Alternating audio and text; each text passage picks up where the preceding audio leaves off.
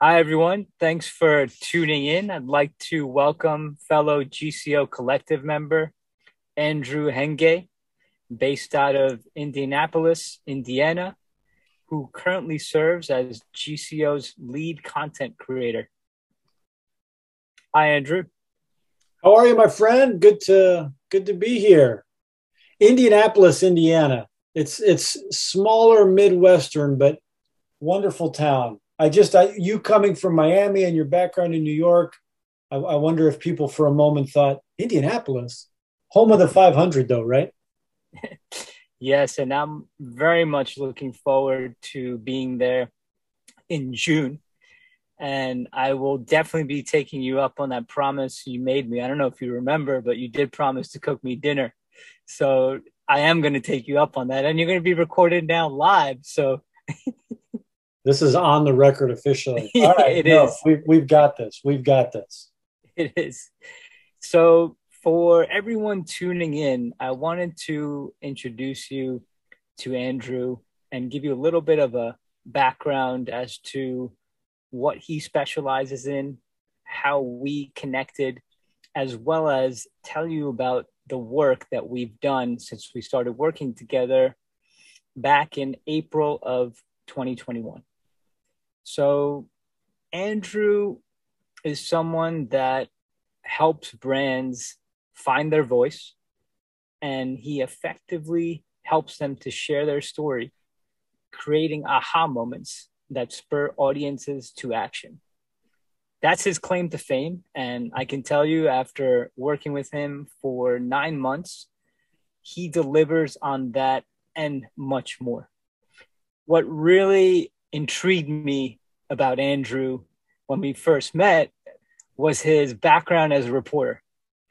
He spent close to eight years as a reporter. Andrew, is that right? Yeah, and if we count that time collegiately, right, in undergrad, I, I remember my first television job, if you will, WTIU, the, the PBS local access station there in Bloomington, Indiana. I did my undergrad degree in journalism at, at Indiana University. So you, you count those years as well, and it's it's more than a decade of reporting. Yeah. What inspired you to go down that road? That's a good question it's a longer story than maybe we have time for today. Look, growing up in Indianapolis, well, I didn't think my hometown would be such a theme here uh, to start us off. But growing up in Indianapolis, and in particular uh, in the area of town we refer to as Broad Ripple Village, Broad Ripple famously is the home of David Letterman. I, I honestly wanted oh, wow. to be David Letterman. He was from where I was from, and he was funny, and he was on TV, and I thought that seemed really, really cool. And it's it's at uh, it's at Indiana University in that undergraduate experience.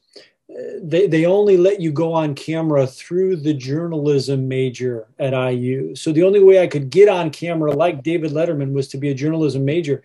And within that first six months, the professors there completely reshaped my thinking uh, as it relates to, to the importance of journalism, the civic duty that you perform as a journalist. And, and I went from this notion of wanting to be famous like David Letterman to wanting to tell stories to help people live their lives better, to hold the powerful to account.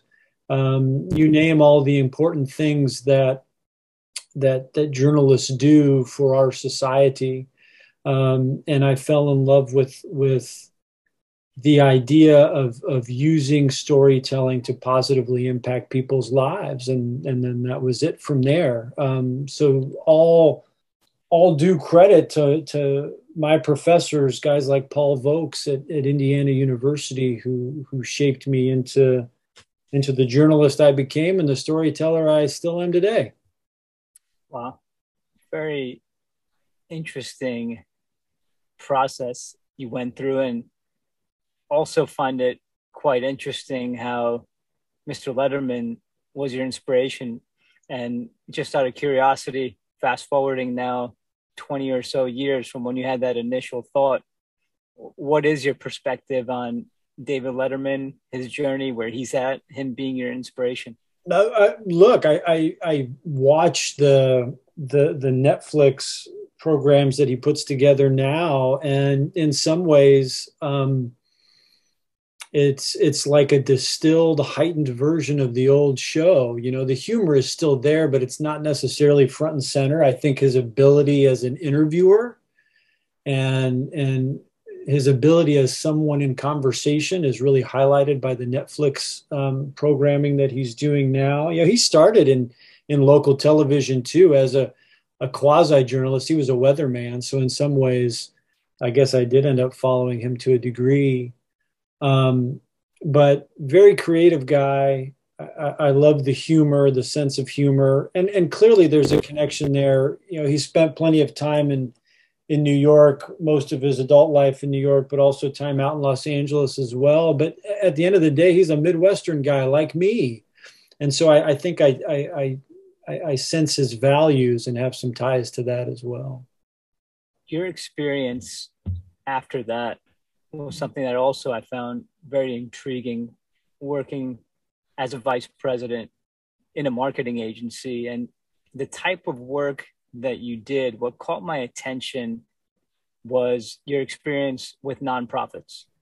And at the time when we met, I was struggling to find someone who really understood from a content creation standpoint the importance of not only the storytelling because of all the work that we do and it requires and involves such tremendous detail but someone who truly understood the importance of purpose and looking at the big picture and really trying to understand and communicate the positive impact that we're working very hard to share with the real estate industry.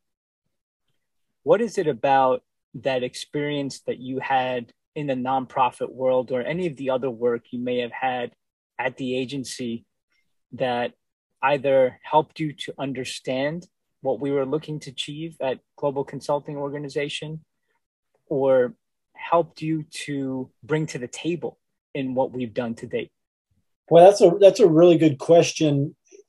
You know, I'll, I'll, go back again to to those those college professors at Indiana University in the School of Journalism, and I think some of it's rooted in in in how they instilled this this sense of civic duty in me, and and the idea that my work was about something more than myself, and it was about more than than than revenue or profits, and and clearly that's been sort of a through line through my professional career ever since that time when I went into the agency, I, I, don't want to say it was by accident. It was it was a an opportunity that I pursued very intentionally.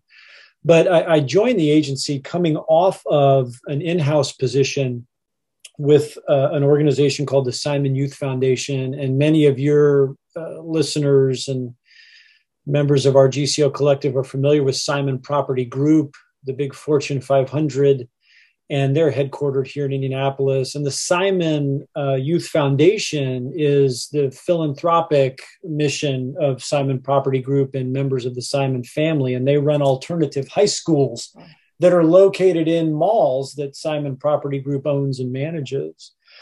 And I, I was in house there as sort of a one man shop and using my journalism skills to help rebrand that nonprofit and, and give it its its new narrative, its new voice, its new tone, its new personality. Effectively, I'm carving out an identity for this nonprofit, and we did it very successfully. And I was really proud of that work. And I went to the agency thinking, boy, if I could do this on my own for one organization.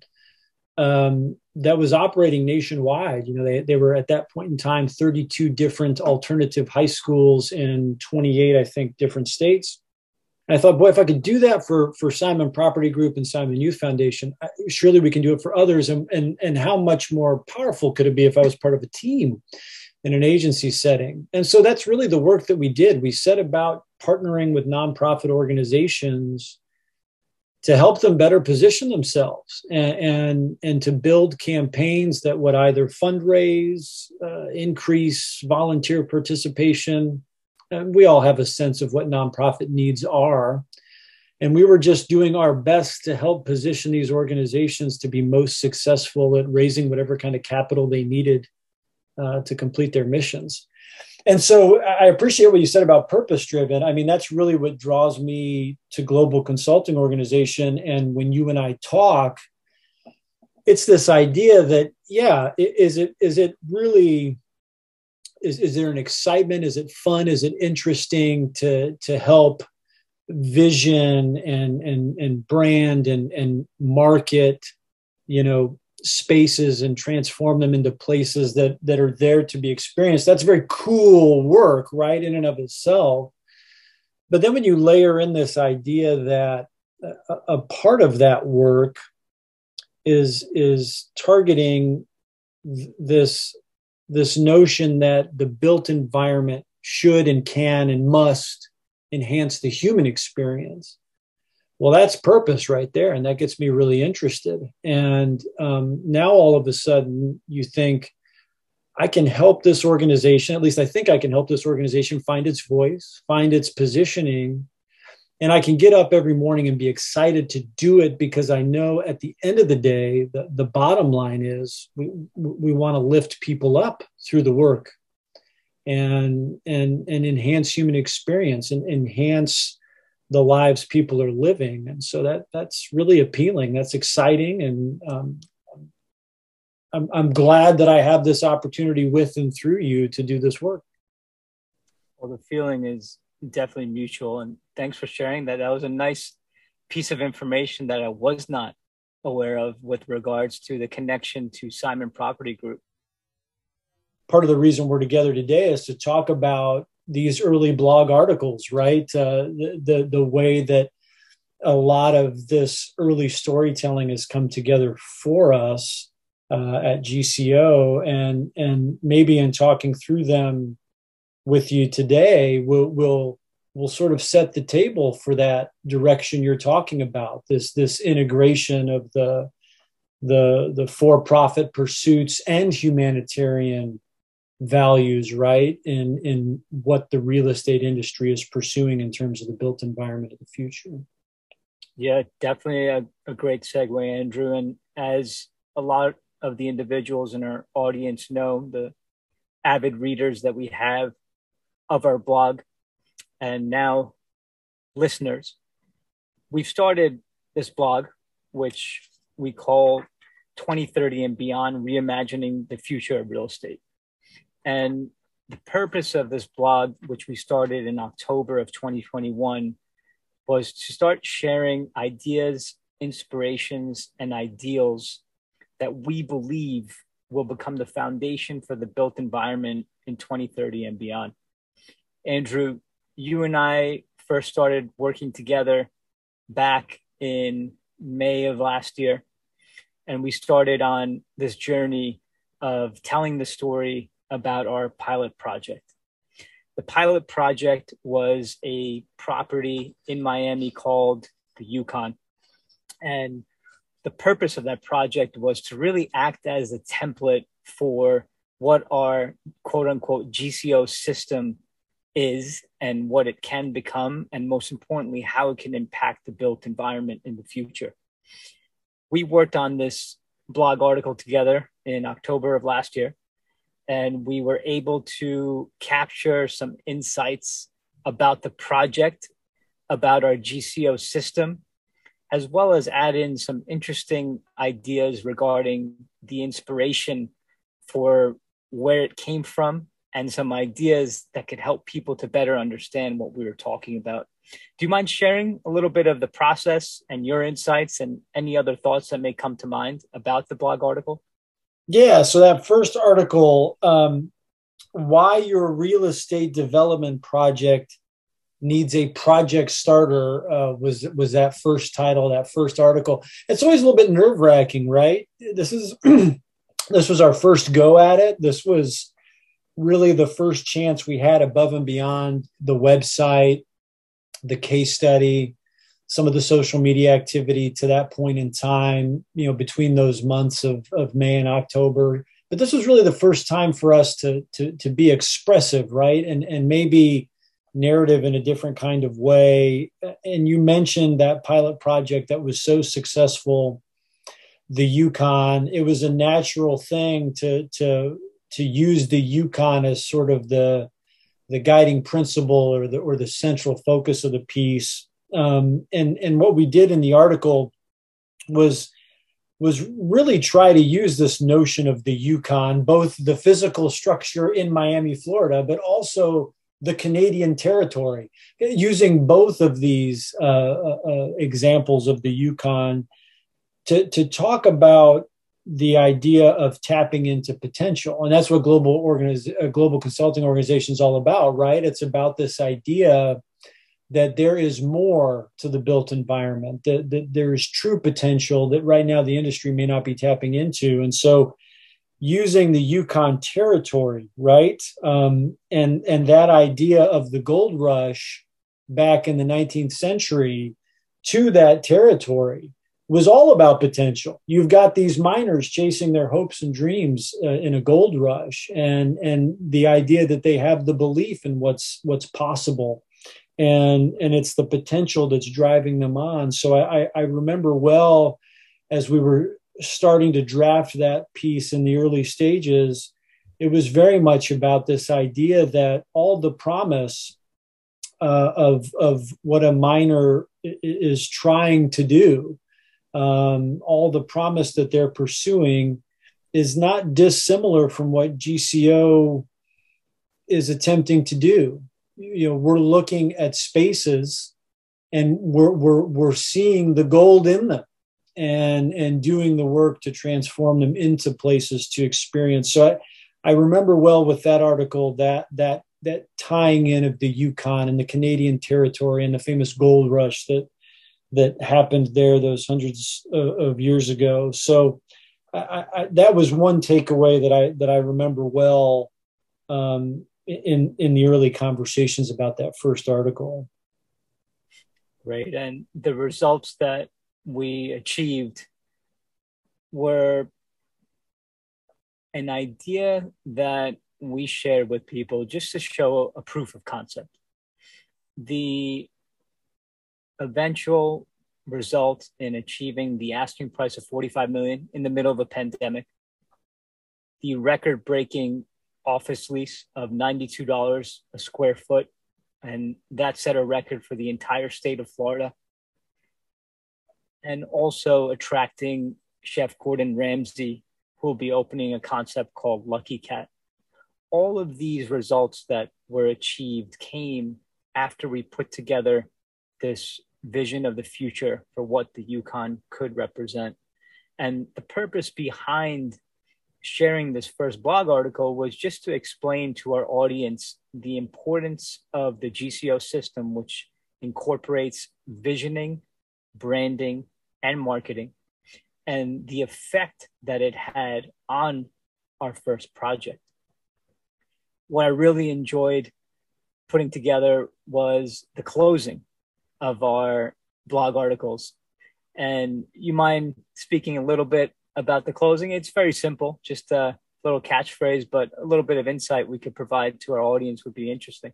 Yeah, no. So that salutation is really simple, right? Cheers to 2030 and beyond. Um, but it's simple, but it's not. I mean, cheers is a really intentional word. Um, it's a really intentional choice. Uh, in part, cheers conveys sort of the, the, the tone and the personality of, of GCO, right? We're upbeat, positive, almost celebratory in in the potential for the built environment to to deliver on enhancing the human experience so there's there's that piece and then cheers is also about you know sharing you know when you give a toast with people you know you're all raising your your glasses together. And so there's this sense of of of shared purpose of commonality the way a toast draws people in. Um, and and so I, I also like the idea that cheers to 2030 and beyond is also about bringing people together ar- around this common purpose this common vision for what you know the real estate industry can be what the built environment can deliver in 2030 and beyond. So i, I like that it's a beat i like that it is also though about bringing people together uh, and and this idea of of unity. I actually I, I remember when we were thinking about do we want the closeout to be the same every article? Do we want it to be different with each article and uh, your, your response was very quick. I, would like it to be consistent. I want it to be something you know people can count on and, and something that can be reaffirming each time that we're out there. And one of the ideas we discussed was was cheers to to 2030 and beyond. And i actually sign off on some of my personal emails with cheers. So it was a real natural fit for me too. Like it just seemed to fall uh, into place you know um, and we'll talk about it with some of these other articles here in a moment. But you know right time, right people, right place. I mean, this was this was an example of that happening in real time as we were thinking through this first article. It was, and the last comment I'll share on that closing is all of our marketing and promotional pieces for now are delivered on Thursdays at eight o'clock. The goal is that our audience gets to a place where they know on Thursdays at eight o'clock they're going to be receiving some information for which they can pull out their favorite drink, take it easy, get into their zone where they know the journey they're about to go on. For now, it's three to four minute reads, requires a little bit of imagination, requires an open mind, and either a nice scotch or a favorite wine. So hmm. Thursdays at eight o'clock is our sweet spot, and we hope that you're going to be looking forward to receiving information from us on a weekly basis. On to blog article number two. This was a fun one to put together, and I really enjoyed how we were able to bring in sports on this one. We brought in the Tampa Bay Rays, and we talked about how the importance of having a common purpose helps to enhance the human experience. Andrew, can you tell us a little bit about the article Why 2030 and Beyond Will Be Built by the Collective? Yeah, so this was article number two, right? Uh, in November, uh, a few weeks removed from article one, why 2030 and beyond will be built by the collective.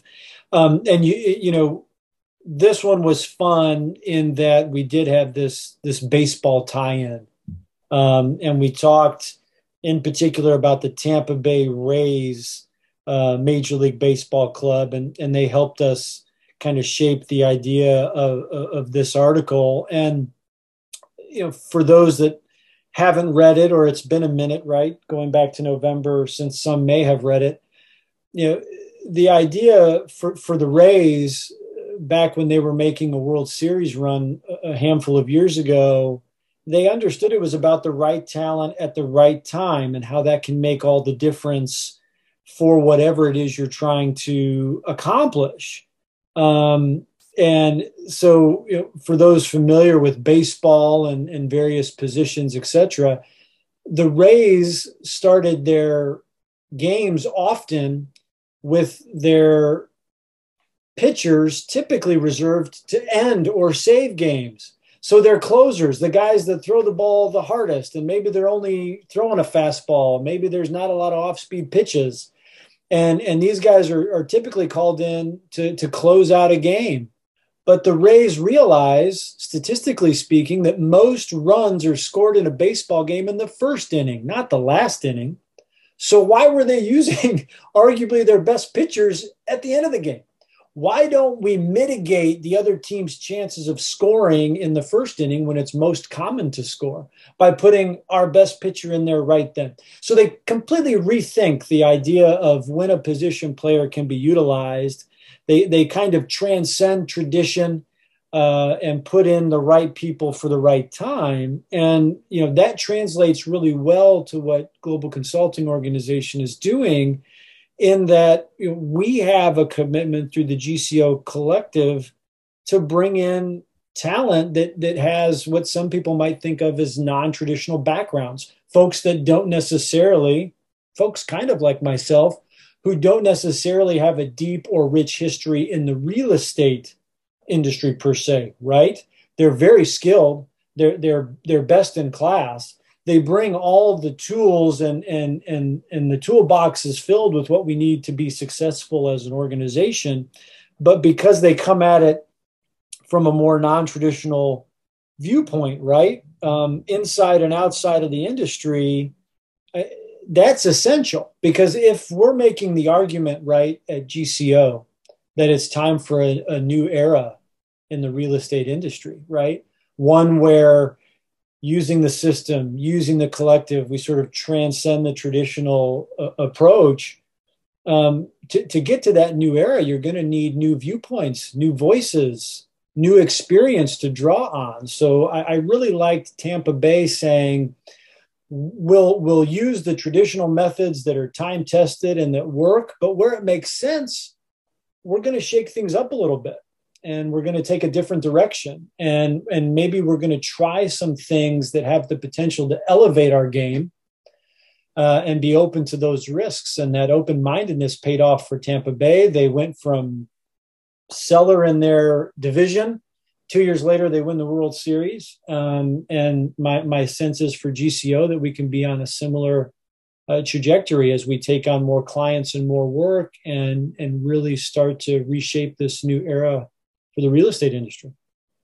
Definitely. And for those listening out there that may not be in the real estate industry, or those that may even be in the industry, I, I do have another thought I've been contemplating about this article over the past couple of days. And the additional concept I wanted to share with the audience today is what we're also looking for besides the right people at the right time is the right state of mind.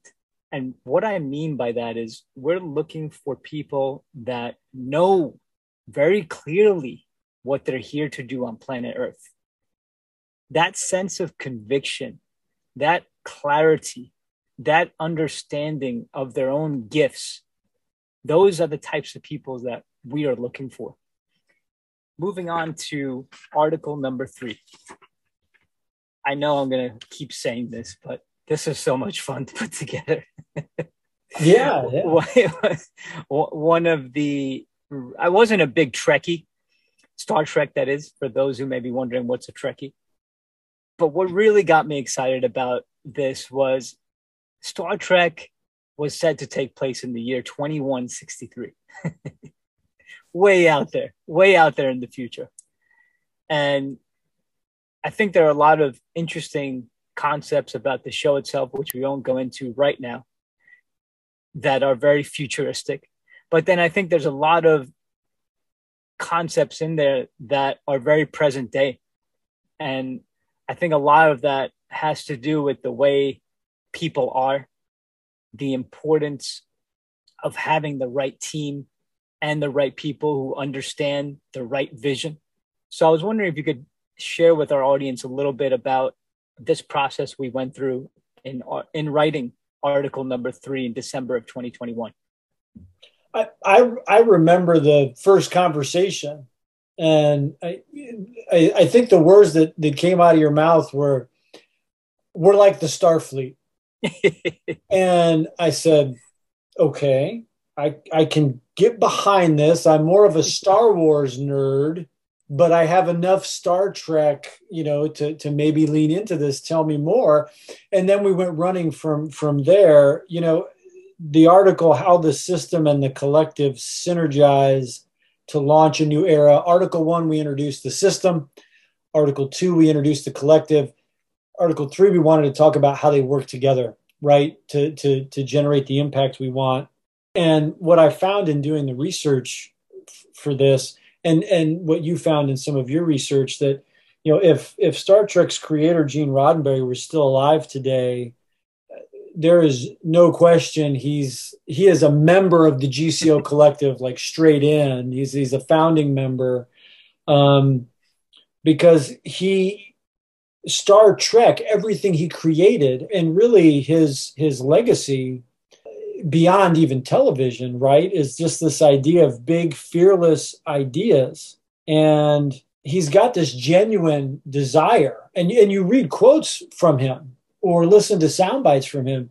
It's this heartfelt, passionate desire to see humanity flourish and sort of reach its best version of itself. And so that's exactly what we want the system and the collective working together to accomplish, right? To enhance the human experience with the built environment. So, so Gene Roddenberry, he is in many ways emblematic of what we're trying to accomplish. And, and I think by focusing on Roddenberry and by talking about Star Trek, you know, this is the first time we touched on it in the website. We touched on it in the case study, maybe a sprinkling of this in some of the emails and in some of the social media. But this is really the first time in this article that we lean into this idea of common purpose. And when we talked about it at the start, but you know that idea that the built environment can indeed enhance the human experience. This is really the first time I, I, feel like we commit those words to paper for lack of a better to the digital to the website. But we we write these words down this idea of common purpose for the built environment. And so whether it's you know finding the talent that shares the common purpose or whether it's using the services of the system to drive that common purpose forward. I mean, this is really what this article is about. I, I feel like I want to, in prepping for the conversation, this was the line that jumps out to me from this piece and the idea of how these two parts, right, the, the collective and the system, you know, the sum is greater than the inputs. This is how the two work in tandem in our role as a project starting firm the system's core services bring a fresh approach to projects, creating a unified creative vision powerful enough to truly transform a property's potential. But making such a change a reality requires bona fide strength. And that's that strength is what's present, you know, in the collective and the system working together. So I, I really like this article. It's a ton of fun to talk about Star Trek and even to catch a few like clips on YouTube from some of the early episodes in the 60s. Some of that stuff really still kind of holds up. I mean, they didn't have CGI, but it still holds up. Right. And that one quote that we close with at the end is also one of my favorites from none other than Captain Picard. He expressed the acquisition of wealth is no longer the driving force of our lives we work to better ourselves and the rest of humanity. That's the kind of quote where we just say, enough said. you you do it, Captain Picard.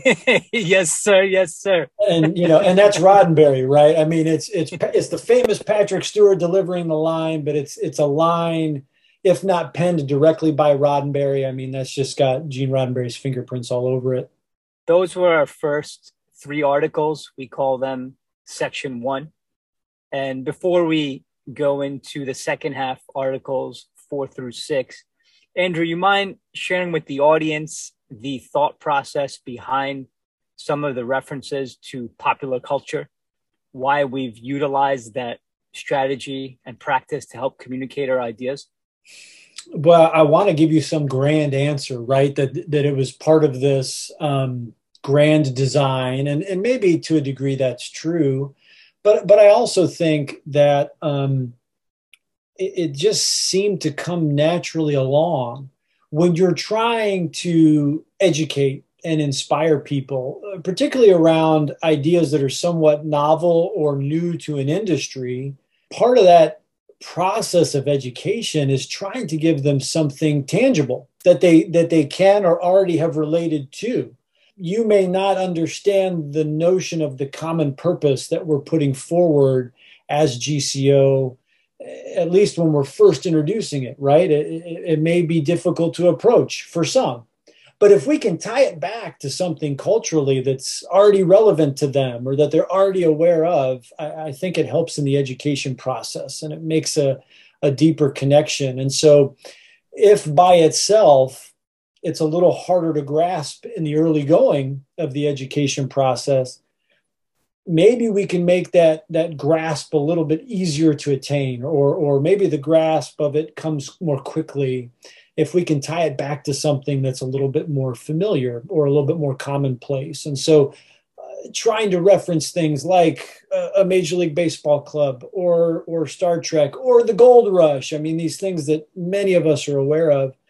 It's it's really an effort to try and draw the the readers in and help them better grasp some of the concepts that we're putting forward.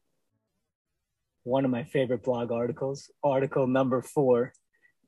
For me, this notion of unified creative vision is one of the most exciting components of what we're building here.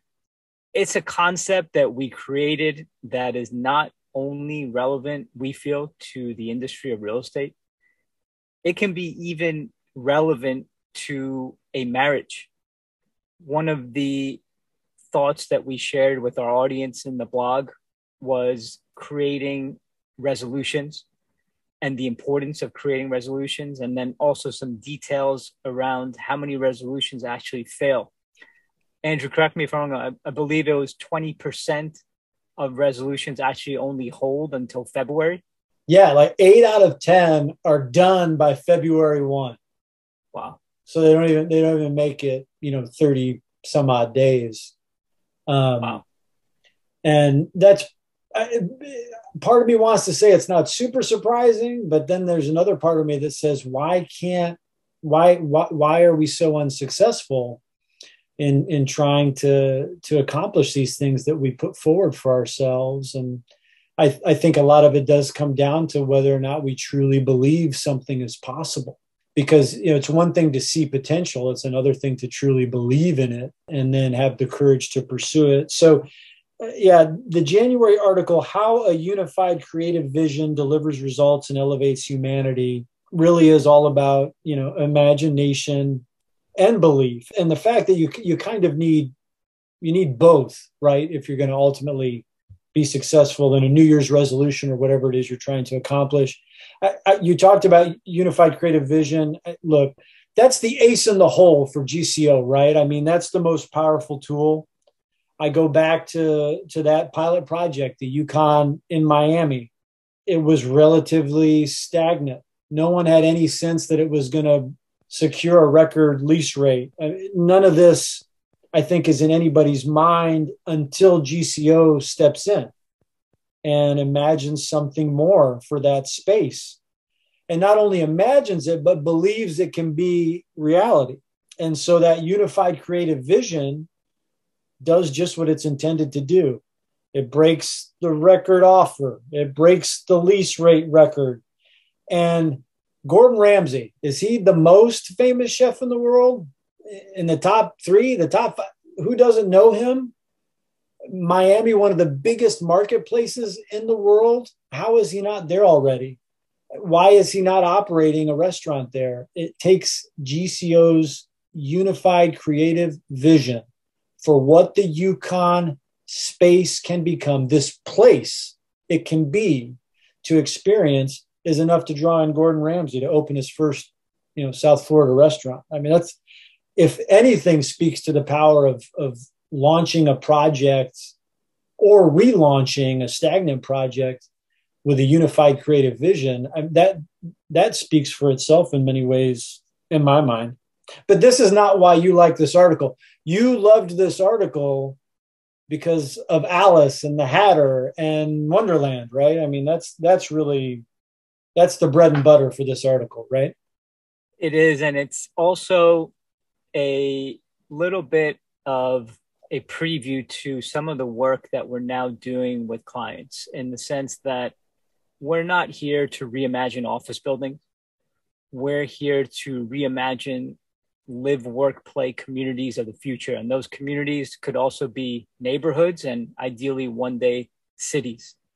Why we tied this back to Alice in Wonderland was this idea of Alice in pursuit of a dream, fantasy, the unknown, something that caught her attention with the rabbit and why she went down the hole. For me, that process symbolizes a spiritual awakening. And I believe that's what a lot of our clients need to now have and they need to go through. What we preach to our clients is the importance of working on your project to ensure that it enhances the human experience. A lot of clients push back and say, that's all well and good. I don't have the money to do that.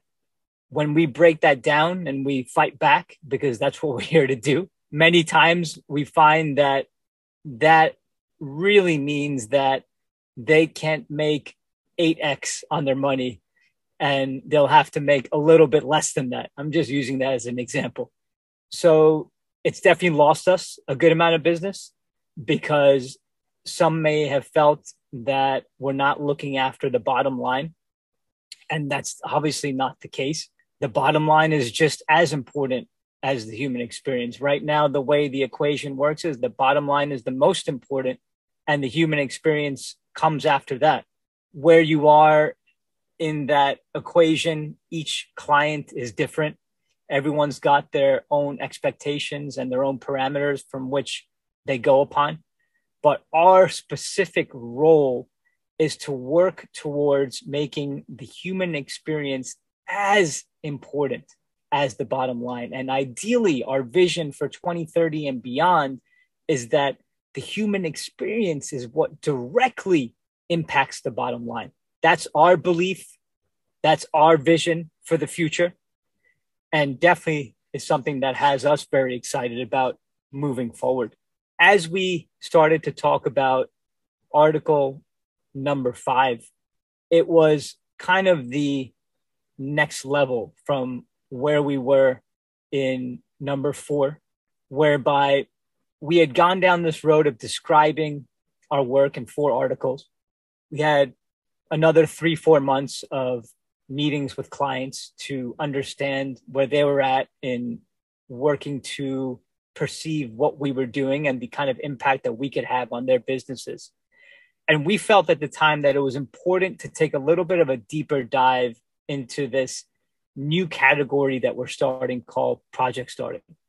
Andrew, can you tell us a little bit about some of the challenges we had in communicating to clients and various stakeholders what project starting is and why we decided to go ahead and write this article? Yeah, so you know, this article somewhat recent just here from the month of February what our new stakeholder category means for the future of real estate. And you're right, we we we referenced this this idea, this role that GCO plays as a project starting firm way back in Article 1. You know, when we're talking about the system and how the GCO system influences and impacts uh, a, a project. And it is in that sort of project starting role. But you're right, there were still questions about this notion of, of a project starting firm and what is that exactly? And, and, the, and the truth is, you're you're you're trying to carve out a whole new category in the real estate development cycle with this project starting firm role. And so it's vital to define that for people. The idea and you just spoke about it it's interesting how all these articles they can stand alone but they all do weave together one and the same. You know just talking about alice in wonderland in, in, in article four and the inspiration there and the idea that eventually enhancing the human experience becomes the profit driver right? And they're they're they're one and the same. I i think that's the idea here that as a project starting firm when you can launch with that unified creative vision right from the jump you're going to impact efficiency you're going to impact revenue potential. But most importantly you get every stakeholder every shared interest group is immediately from the start, they're right there to enhance the human experience. So, so you're establishing the framework and the ground rules through this project starting role. And it makes everybody more efficient. When you're more efficient, you have the potential for higher revenue, no doubt about it. But we're also injecting, right, the common purpose. I'm going to go backwards to go forwards. I'm going to go back to Article One because uh, this line is is is just it. And we recall this line in article 5 we, we we call right back to it because it's it's sort of the central deal here. Like an ignition switch project starters generate instant momentum with a jolt of fresh focused energy. And that's the idea behind gco as a project starting firm. And it just so happens that that fresh focused energy from our perspective, it is tied directly to seeing the built environment enhance the human experience. Yeah, this article was fun too, um, as they all were, but this was fun because uh, th- this was the first time where we really pull in like two pop culture examples. And, you know, there's some concern when you do that, like a Tobey Maguire Spider Man 3 we've got like Spider-Man facing three and four different villains, and oh boy, is it getting too confusing, too complex. So th- there was a little bit of risk here, but it was super fun uh, to be able to chase a couple of different examples to help drive home the concept of project starting. And I think the one that really does it effectively is the program Queer Eye, and that completely created its own genre back in in the early aughts and it's back on Netflix here in, in, in recent years.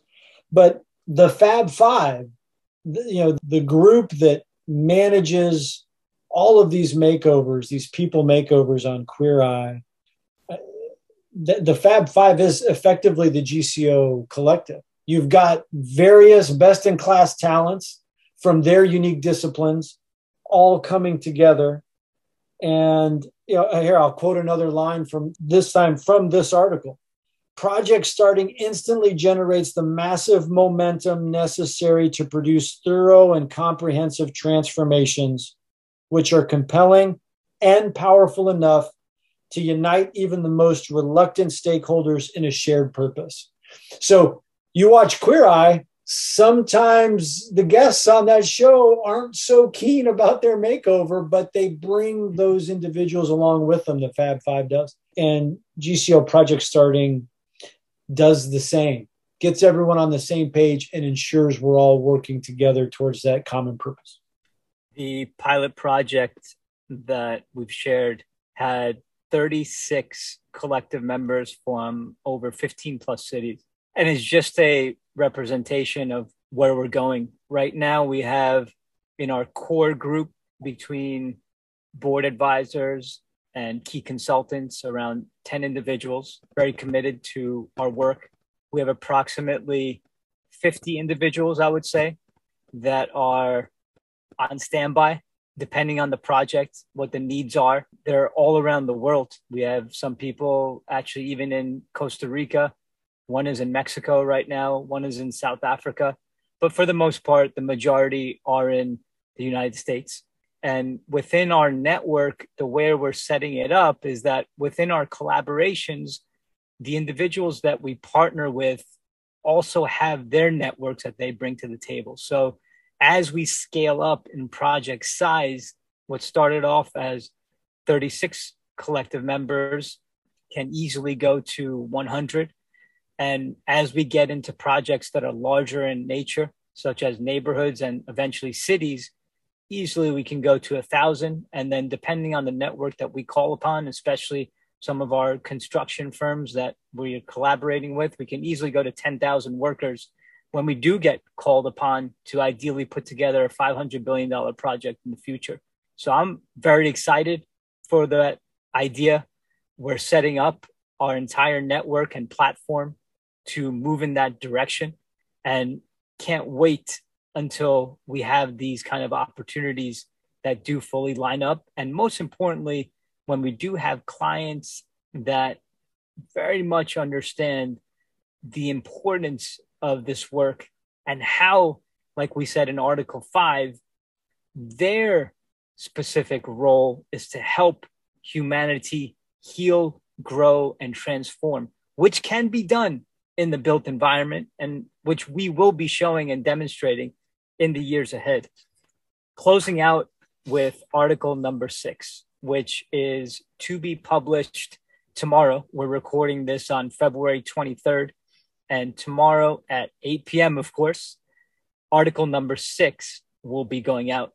Article number six was our effort to talk directly about the name of our blog, 2030 and beyond, and really work to communicate to our audience the different components and aspects of what 2030 and beyond means and what type of cooperative spirit and heartfelt connection was needed or will be needed to impact these projects of the future. Andrew, can you give us a little bit of your thoughts on this process and some insights that you believe our audience would benefit from? Absolutely. So you're right. Uh, hot off the hot off the presses. This this one will only be published for for a handful of days before you know this this recording hits the website as well. Why 2030 and beyond will be the era of connected collective communities. So, you know, this one, what I really like about this one, if I'm being honest, is it's setting you up as the James Cameron of the real estate industry, my friend. James Cameron, of course, famous director of Titanic and Avatar. Avatar movies don't get any bigger than Avatar. And in many ways, Titanic, you know, I remember when Titanic came out, there was nothing, there was nothing like that particular spectacle. So, so no one does world building and movie making quite like James Cameron. And then his creations literally connect people from all over the world. Avatar is still the top grossing movie of all time globally, like $2.8 billion. And so I say it a little bit in jest, but the truth is, you're taking or bringing or delivering a James Cameron like mindset to the built environment here. It is about thinking bigger and building better. And when I use better, I don't mean necessarily that it's going to last for decades and decades, although that's important. I mean better in, in that we're building to enhance the human experience. So that's central to what we're creating here at GCO and where your vision for the organization is going but then it's it's also this idea of common experience. And in the way the movies unite people we believe the built environment can create deep connections between people and really return them to a place where their humanity and our commonality is what's first especially in this time where so much is our social media presence or a metaverse or our digital selves. You know the idea that in 2030 and beyond the built environment can be central to bringing us back to our humanity and returning some of that connection, that one to one human connection that I do feel increasingly like we're losing as the digital era presses on. So I joke a little bit, but I'm but in my heart I'm I'm somewhat honest with this idea of you and, and GCO attempting to be the James Cameron uh, of the built environment because I think that's exactly in, in many ways what, what we can do and what we're aiming to do. Cheers to that. And what really got me excited about this article was bringing in one of my favorites of all time, the Jetsons. So many fond memories of running out of bed on a Saturday morning, which, as you know, being a kid growing up, that's not easy to do on a Saturday morning. but I was always looking forward to watching an episode of the Jetsons. No clue that it was taking place in the year 2062, but intuitively just felt very connected to the idea of Orbit City and creating and learning about interactions in the future and what they could look like from a very young age. I just found that fascinating. And yeah. even with Avatar, James Cameron supposedly thought the existence of Pandora was to be 200 years in the future. And I found it very interesting that the avatars had a color blue to them. And I dug a little further on this one because I come from a very traditional Hindu family. And in our religion, we have Lord Krishna, the Hindu deity. And Lord Krishna is the god of protection, compassion, tenderness, and love. And it turns out that James Cameron's mom had a dream of these types of beings sometime before the avatar was even really formally put together and i guess it stuck in his head and from what i read i didn't i didn't see that it was a direct call out with lord krishna but he did mention the connection to hinduism and knowing what lord krishna stands for i just found it very interesting especially when we learned about the navi you mind closing out this article andrew and talking a little bit about the Navi, the significance of it, and tying it back to the collective? Yeah, no, happy to do that. And you mentioned the Jetsons, right? And so the Jetsons does this marvelous job of putting creative ideas out there. Like anything's possible. And that's a little bit easier to do in a cartoon world. But if you look at the Jetsons, so much of what the Jetsons had in their lives in that show, these possibilities that the creators seemingly randomly came up with what the future could look like. We use those things today. Like they are a part of our existence today. But what the Navi do and what happens on Pandora and what Cameron creates in Avatar, it goes beyond just the futuristic gadgets or the novelty of an alien, you know, civilization. What what really is happening in that movie is you're seeing the power of connectiveness. You're seeing the power of a society and an environment and all of it and the connectedness and the power that that can deliver that collective strength what it means to be united and to see the humanity of a society or or a race of people to see that come together and, and come to fruition and so to me the characters of Avatar, they exemplify where we think, right? The built environment can take all of us by creating these deep, meaningful connections, providing this the the place and the experience to do so. Yeah, the line that I'm drawn to in the piece is more than producing concepts and innovations for the tactile and physical. GCO champions a future where the built environment is to become an instrument of inclusion, connection, and harmony. And that's what the characters of Avatar were realizing.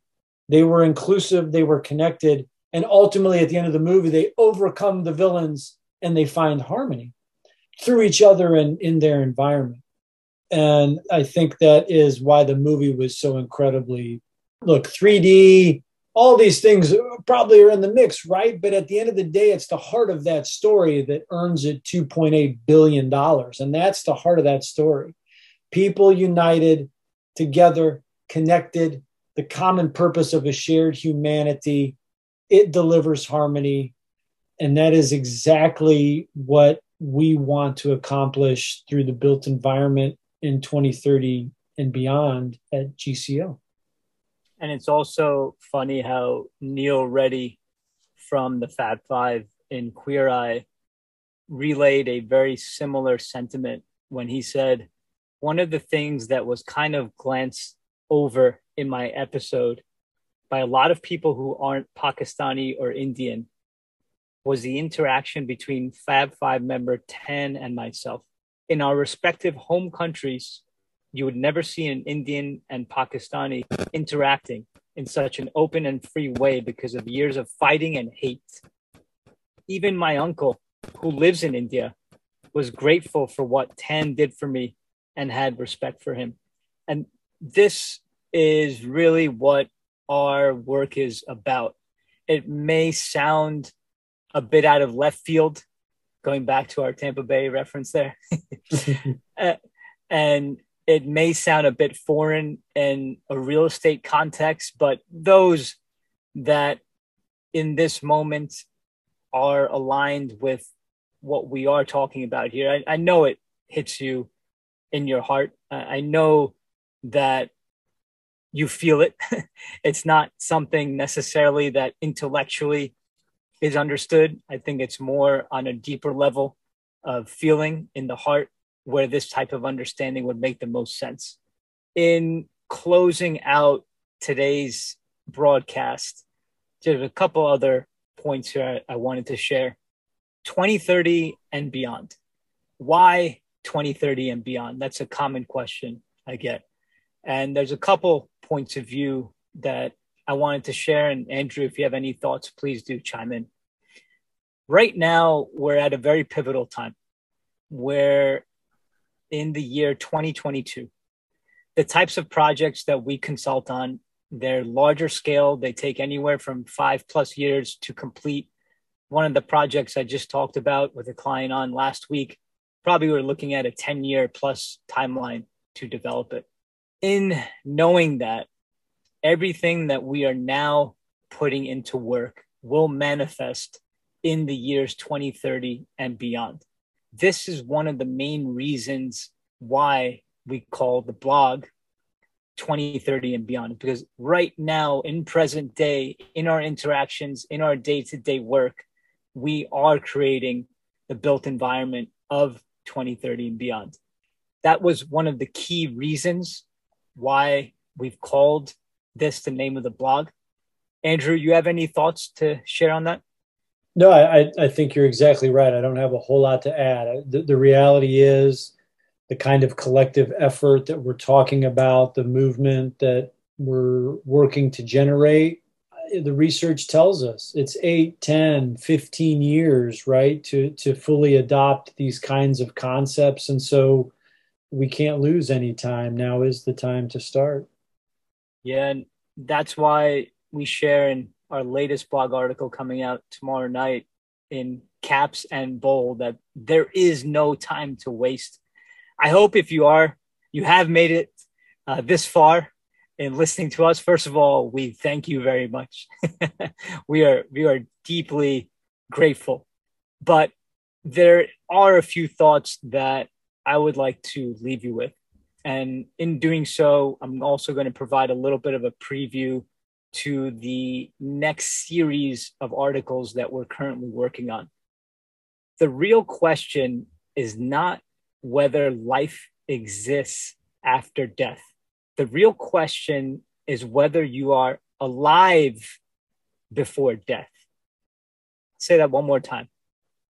The real question is not whether life exists after death. The real question is whether you are alive before death.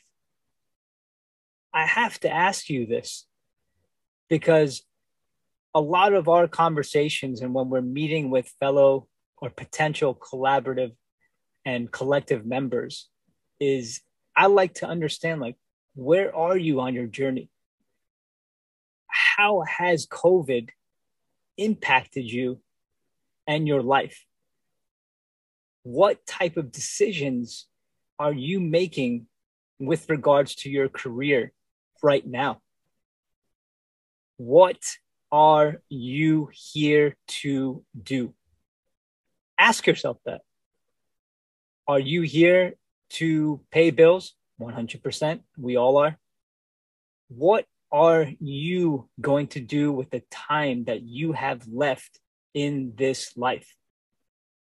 Can you have a positive impact on the built environment of 2030 and beyond?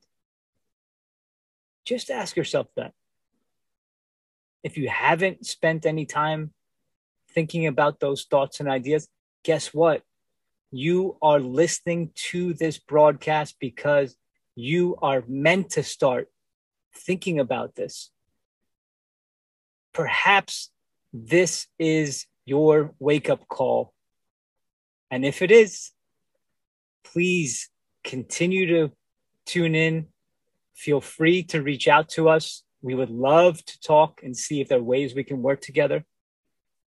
And stay tuned for our upcoming blog articles. We'll have some broadcasts also that take place perhaps on a monthly basis that will continue to build upon the foundation that Andrew and I talked about here today. Andrew, I am eternally grateful for number one, meeting you. and we're here to do some very fun and meaningful work. And I can't believe it's only been nine months. It definitely feels like it's been a, a lifetime, if not many more, that we have uh, worked together. So thank you so much for all that you've done and contributed to global consulting organization to date. I am so, so grateful. And thank you so much for sharing energy and spending time with us today. It's been an absolute, absolute joy.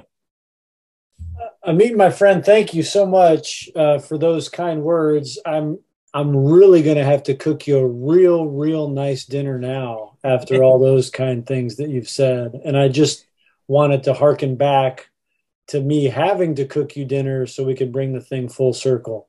I appreciate your having me for this conversation and for all the shared work. It's a genuine pleasure. Thank you, Andrew. Thanks everyone for tuning in and cheers to 2030 and beyond.